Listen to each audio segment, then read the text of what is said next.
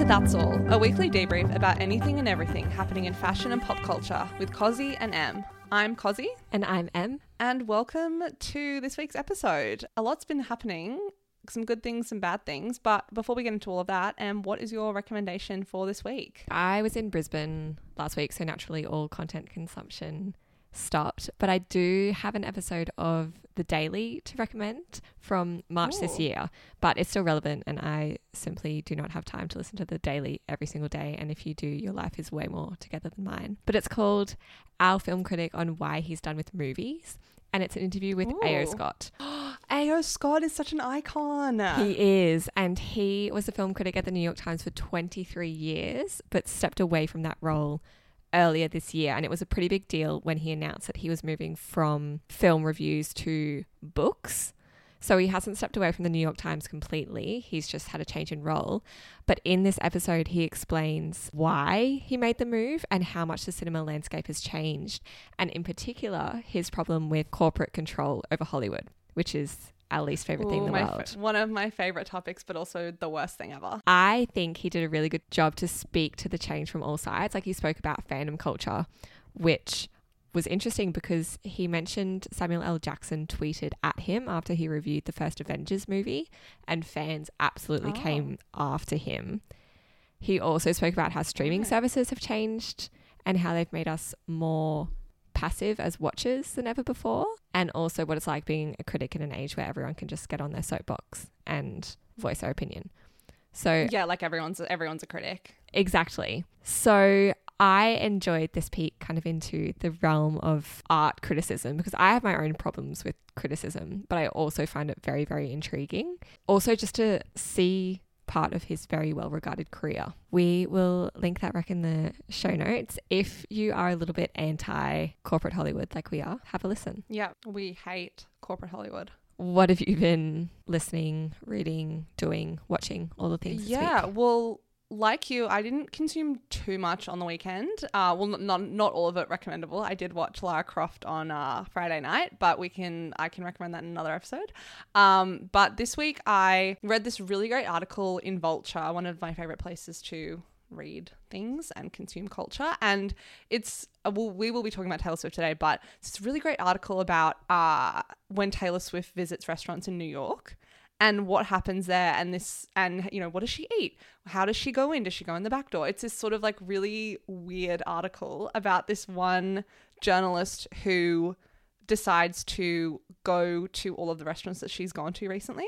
And it's one of the funniest articles I read in a really long time. So she goes to Via Carota, Il Buco Alimentari in Vineria, Emilio's Ballato, like so many different places, and she just asks the bartenders and wait staff about what what happens. And it's just so funny. She says, I would test my own stamina, the limits of a $75 per diem, and a restaurant's ability to recover from the sheer fact of Taylor Swift's presence. And it's yeah really really funny. She just goes to all these different restaurants and asks about what happened when taylor swift is there. And, and she goes when she goes to il buco alimentari in vineria it's really funny. She meets this one swifty who's the bartender and it says the bartender is a wonderfully sweet and cheerful man named julius who's not only open to telling me every single thing that happened when taylor swift visited but is visibly thrilled about it. He is a self-identified swifty who asks to be quoted by name like julius caesar. And for him the experience was not to be dramatic life altering Oh and I'm like, that's the content that I want. And they like talk about how she went to dinner with a bunch of people and Laura Dern tried to pay the bill, but Taylor's security guards had already paid. I'm like, that's this is the information I want. The quote, she eats, she pays, she gets the fuck out, is from the guy who owns Emilio Ballato, Emilio's Ballato called Emilio. And yeah, he just says, Yeah, I'm Emilio. He says, What can I tell you? She eats, she pays, she gets the fuck out. And I'm like, yeah, she's got she's on that grind. Like I can't even believe that she has to eat like a normal person. The fact that she has the same bodily functions as all of us is insane to me. What do you mean that you have to dine? You go out to eat food, but it is that thing of like, yeah, celebrities going out to eat food. It's not just like us when we're like, oh yeah, cool, you want to go get sushi. It's like, cool, let's go through all of the logistics of what could go wrong here and who's going to take photos of us and who's going to call DeuxMoi and all this stuff. I wish I was using my journalism degree for that kind of investigation. That sounds like so much fun. I loved it. It was so funny. And just, yeah, the, the journalist was just hilarious. I highly recommend it. It's on Vulture. Again, as Em said, we will link all these recs and a lot of other things we mentioned in this episode in our show notes. In initial very sad news, actor Matthew Perry was found dead in his LA home over the weekend of a suspected drowning. He was just so sad. 54 years old, so sad, and unfortunately found by his assistant in his hot tub. He didn't have a partner and he did not have any kids, which is just heartbreaking. Earlier today, his friends, co stars Jennifer Aniston, Courteney Cox, Lisa Kudrow, Matt LeBlanc, and David Schwimmer paid tribute to him in a joint statement, which I think is nice. They said, We are all so utterly devastated by the loss of Matthew. We are more than just castmates, we are a family.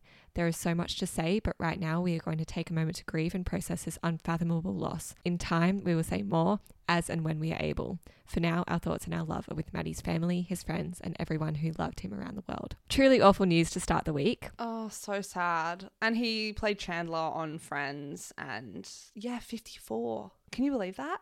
Also in 17 again, which is a Oh, truly beautiful that movie. I love that movie. And he went out for years with one of my favorite actresses, Lizzy Caplan, who played Janice in Mean Girls. I love that. They were together for about six years and then they split in like 2012 because he wrote a memoir and that came out last year and it talked about his struggle with, you know, alcohol and drugs. And he said one of his like sort of the thing that haunts him is not proposing to her and not staying with her. And and he was like, I think if I'd chosen that life, then he would have been married and had two kids now. And instead Oh. he's dead. So Matthew Perry's former fiancee Molly Hurwitz has uh, posted about his passing on Instagram.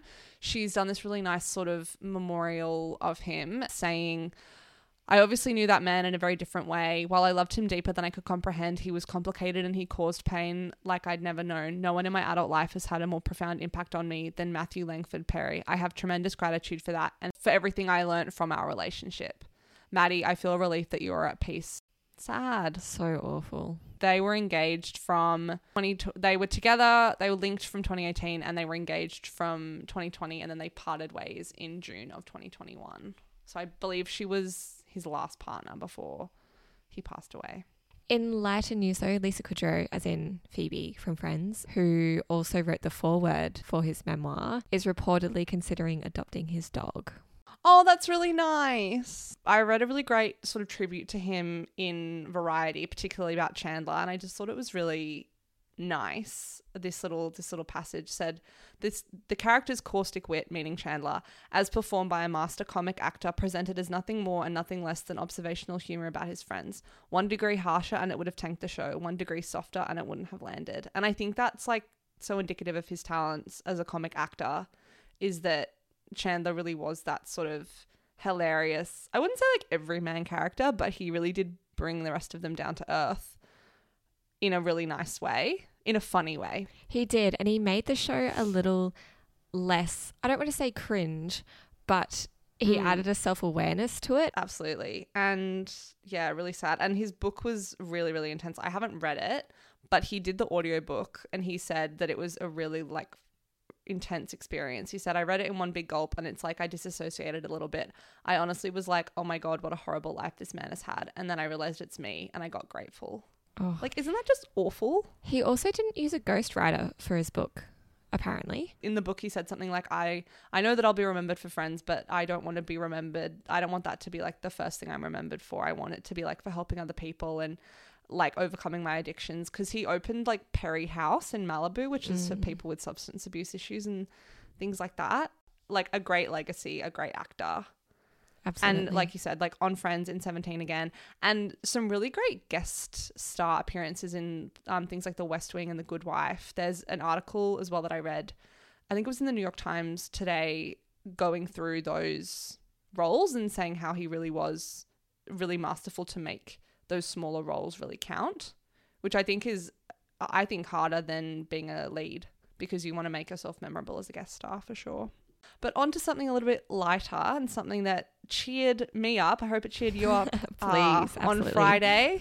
Taylor Swift has re-released her latest re-release of uh, the 1989 album, which originally came out in 2014. It's considered to be, I think, her most, I mean, influential, important album because it signaled such a shift in her sound from kind of country to country pop to pure pop. And it was re released this week with four or five new songs new Vault tracks. I was overwhelmed. What were your thoughts, Emily? I haven't actually listened to it through yet, but I have seen lots of people talking about the change in sound of a couple of songs. Some Mm. people didn't appreciate that they weren't kind of exact replicas of her Yeah. first release. I heard that too. For example, Style was one of them, and I saw a couple of people say that it sounded like it was an AI recording. Interesting. I heard someone else say that it sounded like a kid's bop when they Yeah. like changed the lyrics to be more like appropriate for children. more G rated. I thought it just sounded the same, but yeah. I listened to Style just out of interest, um, and I also listened to the song that I cannot remember the name of, so I'm going to need you. That is allegedly about Harry Styles. Oh, I think it's oh, there. Are, there are a couple. I think it might be. Is it over now? Yes, yes, that one, that one. Yes. Okay. Yeah. Yeah. Yeah. Yeah. So that's the drama that I kept up with. Look, I love 1989 as an album. I've said before that it's one of my favorite albums, if not probably my favorite one. It's definitely the most important one for me because it's what got me in f- to being like a proper fan. I was like on the fence. I went to the Red concert with my best friend Charlie when we were oh my god, like 16. But I was like I'm casual like my favorite songs I knew you were trouble because it was about Harry. And then 1989 I was like hold the phone. I'm in with this girly. But yeah, I think I agree. Like a lot of people were talking about how the sounds had changed a little bit in style. I didn't really think style sounded that different. I don't actually like style that much as a song. I felt like songs like Wonderland and I Know Places, the re records were so crisp and amazing. Other things like All You Had to Do Was Stay, I Wish You Would, How You Get the Girl, those are my three favorite songs from the album, as well as New Romantics, which is originally, that was originally a bonus track from the deluxe album. Uh, Oh. but it's a bang. I think it's one of her best songs, and it's just so good. Anyway, What gets me is the change in sound quality. Like it wasn't that long ago, no, I know. Can you believe it? 2014. but everything sounds so much clearer and so much nicer. I agree. Yeah, it's shocking to me because all the songs before were from like 2012 and earlier. Yeah. Just imagine what like what the Beatles would sound like if they re-recorded with today's tools. It's like Taylor Swift remastered, but like remastered on another Yeah. level. 1999 as well, like as an album, really, really important, but also like as an era for her. And I don't mean to use the word, you know, era because of the movie and things, but it, that really like that period of time was very important for her because it was like she moved to New York. She had this like girl squad, which was a group of essentially basically Victoria's Secret models and a couple of pop stars that became her core group of friends and she was seen always out and about with them. She cut her hair off and had a bob. She was very stylistically cultivated and put together, and she would just go around New York with her pack of friends. And it just made such a big mark in the culture and my mind, or at least the culture that I was ingesting. But she's also doing that now. She's it's almost like she's reliving that era. She's in New York. She, you're seeing her with Gigi and Blake Lively and Ryan Reynolds and all these people. It's almost like she's reliving the 1989 era but in the present day which which I kind of love she references several kind of controversies about this album in the vinyl version of the album which my friends actually got me for my birthday so I'm really excited to have it in person but she talks a lot about the slut shaming that she had in the media and in the vinyl version of the album she says I'd been the, been the target of slut shaming, the intensity and relentlessness of which would be criticized and called out if it happened today. The jokes about my amount of boyfriends, the trivialization of my songwriting, she goes on. And then she says, It became clear to me there was no such thing as casual dating or even having a male friend who you platonically hang out with. If I was seen with him, it was assumed that I was sleeping with him. So I swore off hanging out with guys. Dating, flirting, or anything that could be weaponized against me by a culture that claimed to believe in liberating women, but consistently treated me with the harsh moral codes of the Victorian era, which is so damning. And then she goes on to say, being a consummate optimist, I assumed I could fix this if I simply changed my behavior. I swore off dating and decided to focus only on myself, my music, my growth, and my female friendships. If I only hung out with my female friends, people couldn't sensationalize or sexualize that, right? I would later on learn that people could and people would. Wow. That's a big jab at people who believe that Taylor is secretly closeted, gay or bisexual or whatever, and believe that she has been in relationships with women, particularly Karlie Kloss, the model, who was her best friend, and they've since had a feud and a falling out, and they don't really see or speak to each other anymore, and Dianna Agron, who played Quinn in Glee. But then also there's another camp that uh, accepts that a lot slash most of 1989 is about Harry Styles, and there are a lot of references to that. But it's yeah, it is discussed that this album in particular is about Dianna Agron, and to a lesser extent about Karlie Kloss. Okay. Whether you believe that, that's totally fine. I did go down a Reddit rabbit hole the other night and it was a bit insane because I was like, I'm open minded. And I do, I reckon that she and Karlie Kloss did go out, just spoiler alert, whatever. But the people on Reddit are next level. really just intensely believe it? Intensely believe it, but also because I intensely believe it, but they're just next level in talking about all of these things and like paragraphs upon paragraphs upon paragraphs of reasoning and justification and this and that. And then people are like, you can't comment on her sexuality. And I'm like, I'm just a casual like observer. And I'm like, yeah, I reckon they hooked up, whatever. The people Oh, on Reddit, It's a full time job. insanity.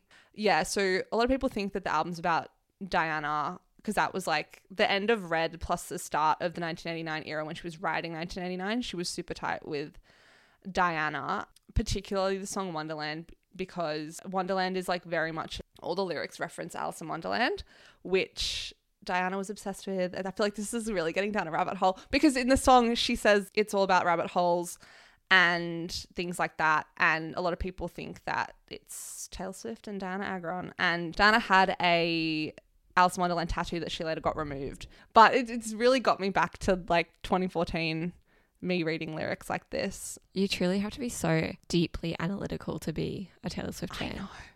In these new Vault tracks, there's a lot of stuff that people think are about Harry Styles. And I do concur, to be honest. Yeah, why? because okay, so Out of the Woods, the song on the original album, there's a reference to a an accident, like a, a snowboarding snowmobile accident, and it's remember when you hit the brakes too soon, 20 stitches in the hospital room. And then in this new song, Is It Over Now? One of the lyrics is when you lost control, red blood, white snow, which I think is pretty pretty relevant. And then another lyric is once the flight had flown with the wilt of the rose, I slept all alone, you still wouldn't go, which is I think references when Sh- Taylor left a holiday with Harry really early and there's that funny photo of her on the boat when she's sitting by herself. Have you seen that? Yeah. People think that that is referencing that.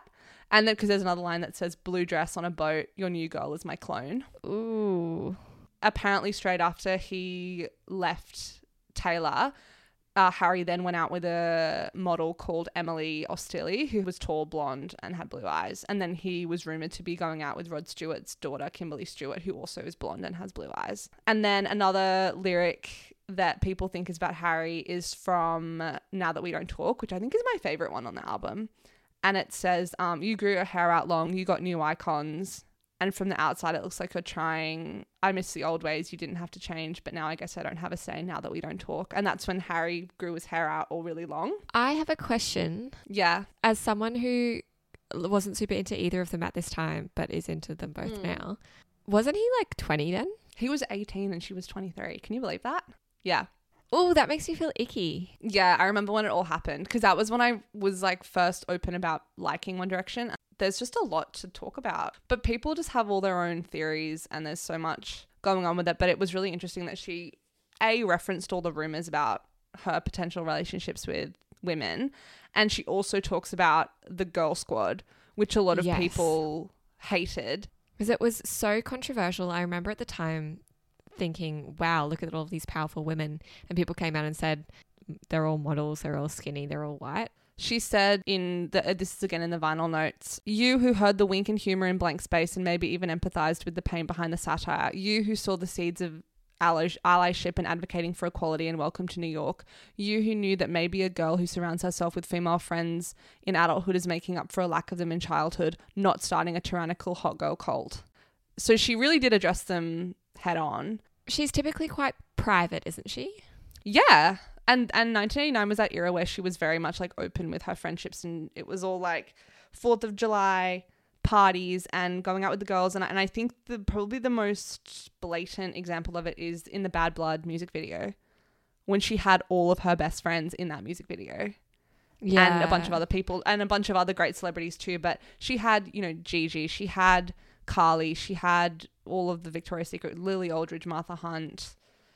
Uh, I mean, I you know, so many of them, and Lena Dunham, who she's still really, really good friends with. So I think that was probably a bit of the rallying cry for that. But yeah, it was a big controversial thing at the time. I just thought it was cool. I was like, yeah, this is Taylor and her friends. But as you say, like they were all skinny, they were all white. It, it was not the most inclusive thing, but it's also like she's a fucking superstar and she's probably lonely. Like, just let her have her friends. It makes me wonder how much she sat down before doing these re recordings and thought, I'm going to have to relive every time of my life. Yeah. Every single one.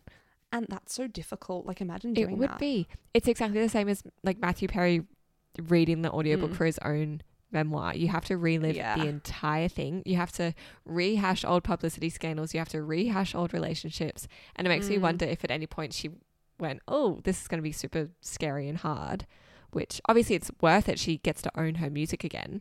But Mm. it's such an emotionally taxing thing that like I I'll write something and never ever read it again because I simply can't face Yeah. my own work. And that's the thing. And I think I think particularly for this era because it was the first time that she you know, people felt bad for her during the Kanye thing and people hated her as well. I'll say that. But I think this was the first time that there was like so much like the Taylor Swift is over hashtag and people were like fully piling on her and hating her. And because it was that stratospheric rise of she's now a pop star, she's not just country pop straddling the two lines, she's a pop star. And I think people got their backs up a little bit about it. And Mm. And it must be rough to relive that. And I think that's particularly why she's like chosen to talk about that speculation head on because you have people on the internet who are like, "Oh, that song's about Karlie or that song's about Dianna," and she's like, "All you know, remember the Girl Squad?" And then she's like, "All right, let's talk about it." A really interesting decision on her part, I think. I think it's kind of good. I think she's just like, "Whatever, I'm 34 now. Let's talk about it." I'm and I also wonder if this will silence any fans who are prone to speculating. Maybe, I hope not. I'm a fan who's prone to speculating. But if anybody does want a really interesting podcast recommendation about this, Beyond the Blinds, who I've mentioned before, really great sort of gossip podcast. They do a whole episode on Dianna Agron and Taylor Swift. It's public. They also do one on Taylor Swift and Karlie Kloss, but that one's on Patreon, so you have to pay for it.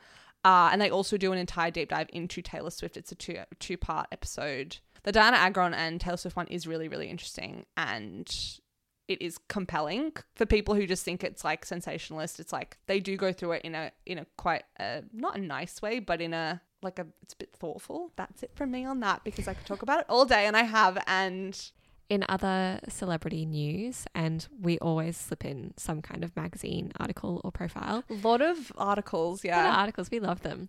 GQ published a piece this week called The Odyssey of Hailey Bieber. And I Fascinating. swear this girl is always being profiled. And I actually have a theory about that, but we'll delve into what Oh my god. was Okay. in the article first. I think it was such a textbook celebrity interview. There's pregnancy rumors, relationship speculations, brand promotion, so much brand promotion for her skincare brand Rhode, and not a whole lot else. What did you think? Look, I agree with you. I just felt like I didn't learn anything about her from this profile. And I will say, I do like Hailey Bieber. Like, sue me, I like her. I feel bad for her. My main like emotions and thoughts around Hailey Bieber is like amazing skin and like pity, basically. Yeah. She's really achieved like what everyone wants. She actually married the guy that she was obsessed with as a kid. But it's now it just seems like a total shit show. The grudge that we hold against Hailey Bieber is literally second to none. it's so stupid. She just because people were so obsessed with Selena because Selena Gomez went out with Justin Bieber and then Justin Bieber and Selena broke up and they were the golden couple of Hollywood and I think they needed to break up because they were also toxic. But she was only introduced to him when she was 12. She's known him since she was 12 and she's been in love with him for probably that long. It's like no wonder wouldn't you want to you know marry this guy that you're in love with, but I think it's I don't get the hate. The only hate I think is that people think she's uninteresting. But of course, she's going to try and make herself seem uninteresting so she can't get a lot of flack, and she still gets flack.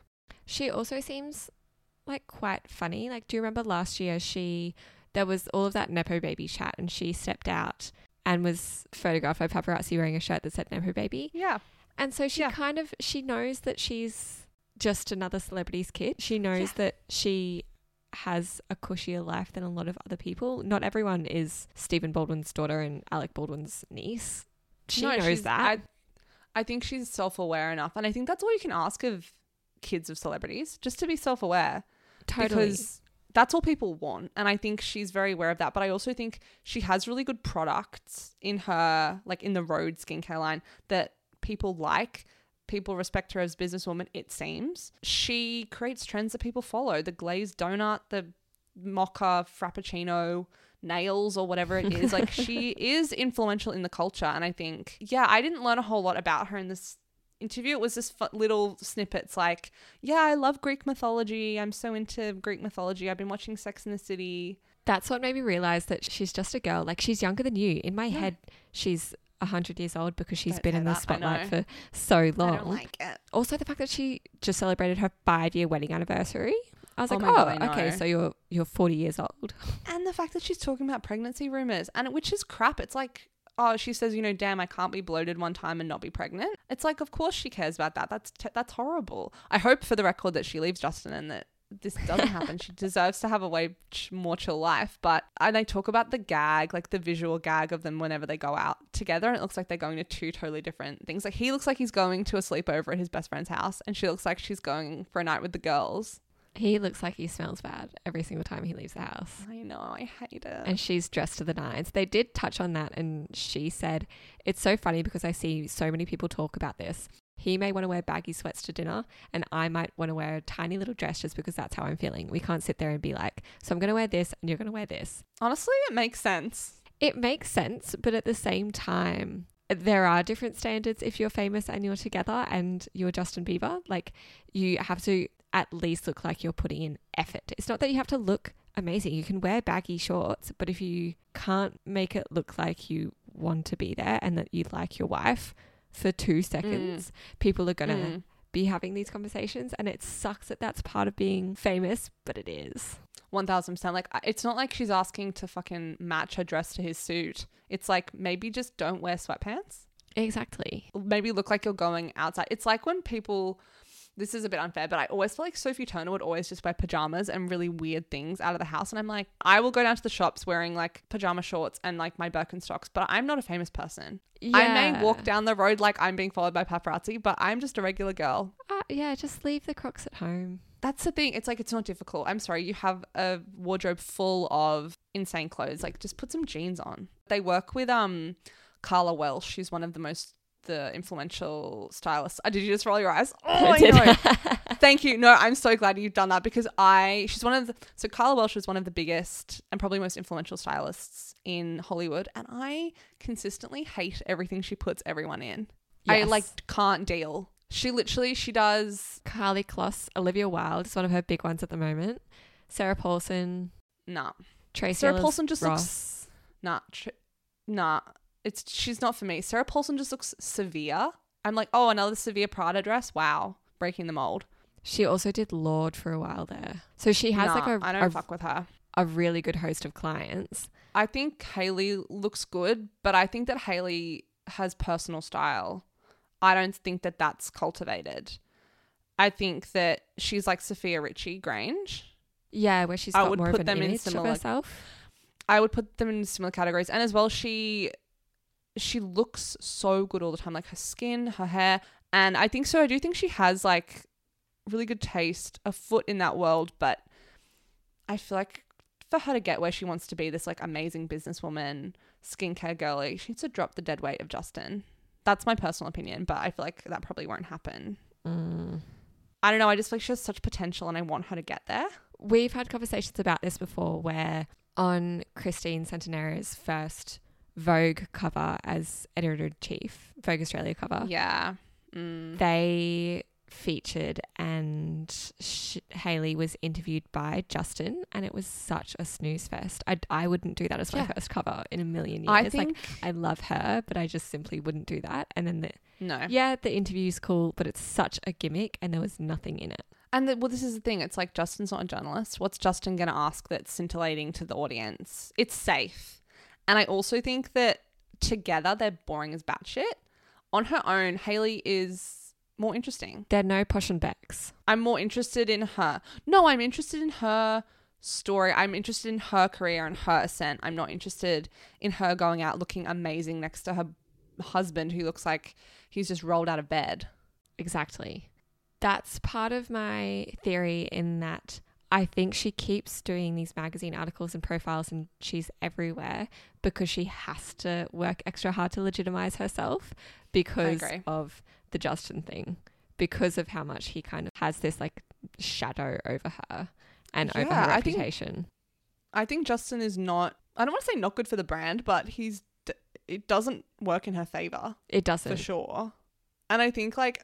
I don't know. I don't love the whole like theme of girls getting really married really young in Hollywood and being the wife and and she says this thing in in the article she says home to me feels like I can be anywhere. As long as I'm with my dogs and my husband I'm good. I can make home out of that anywhere. And I'm like it's a lovely like it's very touching sentiment but I'm also just like you're 26 go live a life babe. She probably has already lived many lives because I feel like kids of Hollywood actors and actresses it's just you we can't imagine what that's like and i think it is a totally different orbit and you grow up a lot faster and things happen and you know i am hopeful for her and i hope that she i hope that people stop giving her so much shit. Totally. and i hope that Karla Welch stop stops putting her in boring ysl outfits and i hope that she makes it beyond where she is now. I hope that she gets a Kylie Jenner rebrand, which yes oh my god we have to talk about this. We have to talk about this Kylie Jenner has released her own fashion brand and it's available for purchase as of today, yesterday. It's called Khy, spelled K H Y. mind-blowing The silent H symbolizes destiny, good fortune, and spirituality, according to a it statement. doesn't say that does it It is. It's oh that's such a wank such a load of crock. Okay, I'm on the website. Let's have a look. She also sat down with the Wall Street Journal to talk about the brand and what she wants to get out of it. It's this was very, interesting. It's very leather, very biker chic, very Matrix. I heard them say it's like I heard them. I read them. Uh, it's Mad Max meets 1980s Thierry Mugler. It's the wardrobe of a biker babe during the apocalypse who happens to have internet access and a Pilates toned body. Very true, to be honest. I'm looking at this now. Love the coat. The coat is very Trinity in the Matrix. The first collection contains 12 pieces, most of which are faux leather or t shirts or these like fugly moto gloves. I'm literally the gloves look like the gloves that my uncle has, like just riding Yeah. a bike. They're gonna- so Where are you going to wear those? because that's not a look that we've associated with Kylie Jenner previously, and she has had a real style evolution from that kind of teal dip dyed hair and the oh my god, the King, Ki- bodycon King Kylie. Kardashian. Yeah, the King Kylie Yeah. era. And she kind of switched it up, and there were so many headlines about her and quiet luxury, and so people expected the brand She's to not be. quiet luxury. quiet. She's not. She's not quiet luxury. Fucking and literal newsflash. She's not. She tried to rebrand after Sofia Richie Grainge's wedding. She was like going to Italy and wearing all of these like really nice like Just a midi dresses. dress. Like she just started wearing Oh. linen, and suddenly everyone went, "Oh my god, it's a new Kylie!" I know. I was like, everyone look get like get a brain cell. Sit down. Kris is telling Kris is telling the girls to rebrand. Okay, exactly. this is what's happening. And that's why part of this is so predictable. Like Kylie was never the style icon of the family, but she does have No, a real sway Kim. over trends. I don't know. This brand is supposed to be accessible and inclusive. Like they keep using that kind of language in all of their statements and releases and stuff. Mm. But that's why I'm confused because she's not really known for relatability. Like she's not known for having an accessible life and she's not known for wearing leather and she's not known for dressing as Trinity wearing murder gloves. She's wearing these pieces with hundreds of thousands of dollars worth of brands that she actually wears daily. It just Yeah. seems like a very predictable, but really I think odd. I think that it's really weird. I also think that it's just an odd one for her because she is, as you say, like her life to me, out of all of them, is the least accessible. And I also think that yeah, she, she's not known for wearing pieces like that. If anything, Kim is more. Kim's had her real leather phase and you know skin tight Her things. Balenciaga edgy kind of yeah, look. exactly. And I feel like I just don't. A, I don't need it from Kylie, but yeah, it just doesn't feel like it's true to her brand. I think it, like all of the Kardashians have their brand that is an extension of themselves. Kim has Skims, which I really like. I have Skims stuff, but it makes sense for her. And then like Good American makes sense for Khloé, and 818 kind of makes sense for Kendall. But I loved in the article they didn't even talk about uh, Lemme. Kourtney's brand. Yeah. And Kris Jenner also has her cleaning products brand called Safely. I forgot about that. And she's got an investment firm, SKKY Partners. And Kylie is working with Jens and Emma Grede, who are the brains behind all of the those other brands. So they were the co-founders of Skims and Good American and Safely. And I don't know if they're behind 818, but presumably. But it kind of weirds me out because so they were she's working with those people, right? But then she's also this first drop of stuff is in a collaboration with another design duo, Nan Li and Emilia Pfohl of Namilia, which is a Berlin brand. So it's like she's working in collaboration with the people who do the Kardashian stuff, but she's also in collaboration with this design duo. But then Khy has about 25 employees plus an in house design team. And then they're also doing guest designers. There's so many cooks in the kitchen. So many cooks. And I just assumed that it would be a bit more Kylie. Like she truly just seems like she's the face of this at the moment. Yeah. And this Namilia brand is also interesting because they're very edgy, very Berlin. Lots of Mm. leather and cutouts, and they are kind of not the antithesis of Kardashian, but they're currently in a lawsuit against Hermes because they Really? took a design down a runway which was kind of like a deconstructed Birkin. Oh, that sounds amazing. But yeah, not this, not the brightest idea to go against one of the biggest luxury houses. No, so that's why I think it's interesting that Kylie accepted that reputation and accepted that risk and went, okay, these are the first collaborators. Yeah. Is this setting the tone for every collection that's going to follow with any collaborator? Are we going to continue to see moto gloves? I mean, I bloody hope not. I I, mean, she did not. say like we talked about King Kylie before, which is Kylie back in the day was very much a Tumblr girl. She was on Tumblr as we both were. She was post lots of like mood board inspiration, but it kind of became like a moniker with her fans that like this is King Kylie. It's when she had the dip dyed hair and the when she first you know did whatever she did to her lips. She says she didn't do anything, but I think we all know that she wasn't just overlining them. But she says that the first Khy drop is very King Kylie, who I am at my core. So I guess she's harkening back to that, but I don't remember in the King Kylie days she was wearing any of that sort of stuff. She just looked like a little teenager rebelling against the rest of her sort of gl- strong glam of the Kardashians. And she was like, I'm going to have really heavy eyeliner. I'm going to dip dye my hair and I'm just going to look like a little teen girl, rat pack vibe, you know, ratty girl. It was interesting. Did you see that um, Betsy Johnson's alleging that Kylie copied her concepts for the clothing line? another designer from the UK. So she's a multidisciplinary artist and director, but she also she was also the visual director for Yeezy. So Betsy Johnson has gone on Instagram to launch these accusations against Kylie, saying we emailed Kylie and her all her team the concepts and language 6 months ago. Interesting concept Kylie, interesting. Thanks for the cosign. Fuck your support. Which I thought was really interesting. She said, like so many other working class kids who bust their ass for expertise, they weren't born into this to realize their ideas. I know who my supporters are in and outside of fashion. I appreciate those. You want to gag over lazy celeb merch, duped business models? Be my guest. Working people don't lose hope. We're here for more than a gag collection and a bag. Long game. Wow. I know. That is. And that's from someone who used to work at Yeezy. Not that that has anything to do with anything anymore, but I found it interesting. Yeah, I also find it interesting because this concept isn't totally new and Yeah, the I kind of language that they've used is very of the moment, Mm. which is why I'm wondering why they started this. It's not like she's breaking down sustainable barriers. It's not like she's using No.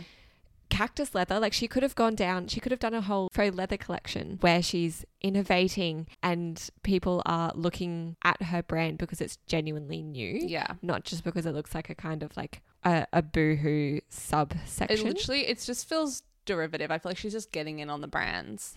It is. And even the language, like in their about section, they say Khy aims to redefine the modern wardrobe by offering edited collections that seamlessly blends luxury with everyday But style. I just, that grammar I just don't off. believe that also hate that. because what's the is the grammar off? by offering edited collections that seamlessly blends luxury. Yeah, it should be blend. Girl, get your copy Yeah. editor, get your copywriter on that. Hire us. We will fix this for you. We'll make you unique. It's just very indicative of the brand then. Like it is like I just a typo makes sense. not doing anything special. But I also feel like when they say that, it's like these ba- elevated basics or whatever. Brands like Wardrobe NYC, Christine Centenera's brand, they do that well. I'm like, no one's going to be buying a capsule collection of leather flares, a leather top, leather skirt, leather dress, and moto boots. Unless you are in Mad Max. Whereas, like, with brands like Wardrobe NYC, it's like a concerted effort to have this coat that I can wear with these pants, with this blazer, with this top. It just makes more sense. Yeah, even she's got like two basics, a long sleeve shirt and a baby tee. They're things that Skims does, and Skims kind of has the chokehold on. Literally, the top, the short sleeve top, looks exactly like something that Kim would wear. She's sneaking up on Kim's bag, I swear to God. Yeah, I don't know. It's just a little bit odd. Speaking speaking of new brands, Phoebe Philo has launched her highly anticipated fashion brand, which was announced way back in 2021. So we have been sitting tight for this for Yeah, the ages. girls have been waiting. and as of this morning, it is now shoppable. I mean, not for everybody.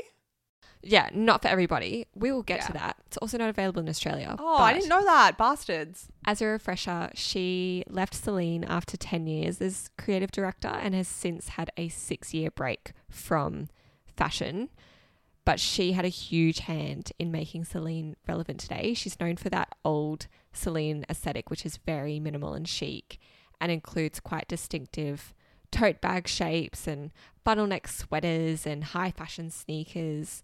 She was behind the ankle boots revolution of the 2010s Wow. and just a lot of designs that characterized that time period. So her former proteges include Daniel Lee of Oh, Bottega. Bottega and Peter Do, Oh, right. while she's also credited as inspiration for the current Gucci creative director Sabato De Sarno. So she's had a very, very influential career, and fashion folk were insufferably excited to see her label, myself included. It was a really big morning to be on Instagram, following the Huge people that we morning. follow. But by the time I woke up and checked it, half the stuff was sold out. So there were 150 styles, which were priced both high and low. I think low is a relative term. It, I, some of the most expensive stuff I've ever seen, Priced between 1,080 and 30,000 AED. which is a bit ridiculous. But but I, I think this is more about her reputation and the fact that she revolutionized Celine and then went away for six years and now she's back. But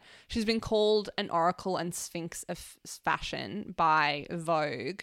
But she she has this kind of I don't want to say motto, but she has this great thing that she says where she was like, I've always had a sense that if I can't wear it, what's the point? So she is, even though her prices are like thirty thousand dollars, which is r- ridiculous and slightly reprehensible, it is more about functionality. It's not like it's haute couture where you're like, where am I ever going to wear this dress? With a lion's head on it, like Schiaparelli, and not to say that that's a bad thing. I love Schiaparelli. I think it's gorgeous, but she's more about function. I think. Absolutely. And I did see lots of people on Twitter talking about how underwhelmed they were by the hmm. simplicity of the collection. But, But, it's like, babes, you wanted quiet luxury. This is the epitome of quiet luxury. If we're gonna go there, if we're gonna, I think this is a, we can call it quiet, call it what it is. It's called spade spade. she's kind of like the foremother of quiet Yeah. luxury before it was commercialized. Exactly. It's as a trend. Like through Celine, she showed that a simple like cut or a shape or a fabric could exude that untouchable level of taste, which is what quiet luxury used to be. It was the antidote to brand mania and that supreme era. yeah, exactly. It was the high end of if you know, you know Yeah, style. and I think she has al- also had like, I don't want to say allegations laid against her because allegations is a bit of a strong word, but there has been accusations of racism on the runway. So uh, Bethann Hardison and Iman in 2013 accused her of racism. Hardison said she's a cool girl, but Celine has never had a colored person showing in their collection ever. And yet they have the best accessories. Every black woman who has money buys her accessories. But then in the same article, uh, Iman said she refused to support Phoebe or the brand. She said, I walk the walk. I can get another bag. I have my wallet. I make a conscious decision not to buy that stuff. And then in 2022, Iman also noted Philo's resistance to using models of color, alleged resistance, saying she referenced a conversation between the two where Iman said the designer asked her if she was going to be forced to use black models. For the supermodel and advocate, the question itself was enough for her to boycott the designer entirely. That's why I've never bought a Celine bag, Iman said. She has a right to her runway. I have a right to my pocketbook, Very damning. which is horrible. And there were models of color in this collection, but then people were talking about size inclusivity and how it's not really made for a diverse range of bodies. But I also think they were saying lack of accessibility even for high end and luxury consumers, which I think is fair enough. It's not necessarily the cleanest slate for her to launch into, but so Phoebe Philo's image is very vague. Like she rarely did interviews. She doesn't use social media. She was actually the driving force behind Celine not hopping on e-commerce mm. as a brand for so many years. And she doesn't have much of a public image aside from her work. So any controversy is going to mar her image. And even just no digital presence is quite bizarre for this age of fashion. Like we've also just come to expect the wave of gimmicks and what used to be, if you know, you know, has become very mainstream. And Celine kind of weathered that. Like you think of like Tabbies and even the Row to an extent, they're well known now. Oh, yeah. And those customers need the next we were here before it was cool Yeah. brand and we know the significance of this and you don't. So it's interesting because it's not the cleanest slate, but it's also probably a good time. I think so. So Yeah. it, we're, we're talking about her as if she's the figurehead of a movement, not a real person and designer. It's so interesting. That's how people are treating her, though. Like, it's insane. Like, this article in the Washington Post from Rachel Tashjian, I hope I'm saying that correctly. She uh, is fantastic, but the way that she writes about this collection and about Phoebe is kind of insane. I've never really, it's really lovely, but it's also just like you're talking about like an $8,000 leather bag. But it, it's really interesting, I think.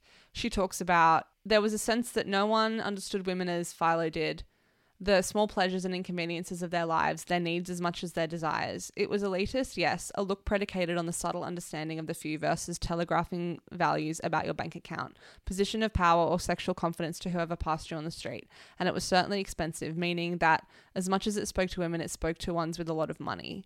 And she says these clothes speak to someone who's seasoned in life and on top of the world. She's treating herself. She knows she's worth it. She's probably running a company or even started and sold one. These clothes are in a world that that in a world that fetishizes youth and seems to chuck away women after 35 reveal that le- that middle and late age are actually pretty great. You've got nonchalance, a bigger bank account, God willing, and you know that the only person you want to impress is yourself. You aspire to wear these clothes and you work towards making yourself cultivated and intelligent and worldly enough to wear them. She's for the Lily van der Woodsens of the world. She is. That is the perfect description. She's like what uh, Shiv Roy would wear in real life and Lily. Exactly. Exactly. It's quiet luxury before quiet luxury became like a princess body Yeah. trend. And I think that one of our favorite writers, who we, we talked about him last week, we will talk about him probably most weeks because he's fantastic. But Jose Criales Unzueta from Vogue Runway posted a really interesting take on his Instagram story. Uh, he just said Phoebe doesn't need to know do any world building or marketing to convince us that her name is worth buying into. She's one of the most talked about designers of her generation. Does she need a celebrity to wear her clothes for people to want them?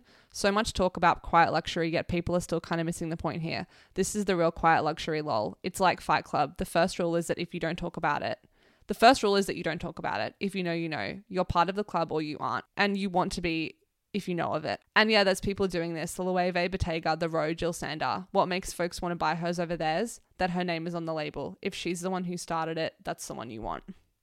And I think he makes that point really well. But I, I, it's if you know, you know. She's the real quiet luxury. That's why it's so expensive and ridiculous. Because people were going on that when Kendall Roy on Succession was wearing a six hundred dollar cashmere cap. Yeah. And now I'm like, oh, now we're having a conversation about twelve thousand dollar pants or whatever. Like it makes There's- sense. there's a market for that. And yet it's also it's most of it's sold out. And I wonder how long it will have this status for or whether it will Mm. kind of fall into that into the tabby cycle where suddenly everyone can afford that Yeah. kind of thing. I cannot. It's like when the Sambas were like the it shoe, and then there was that GQ article where people were like, "I'd rather die than be seen wearing a Samba," and I'm like, "What?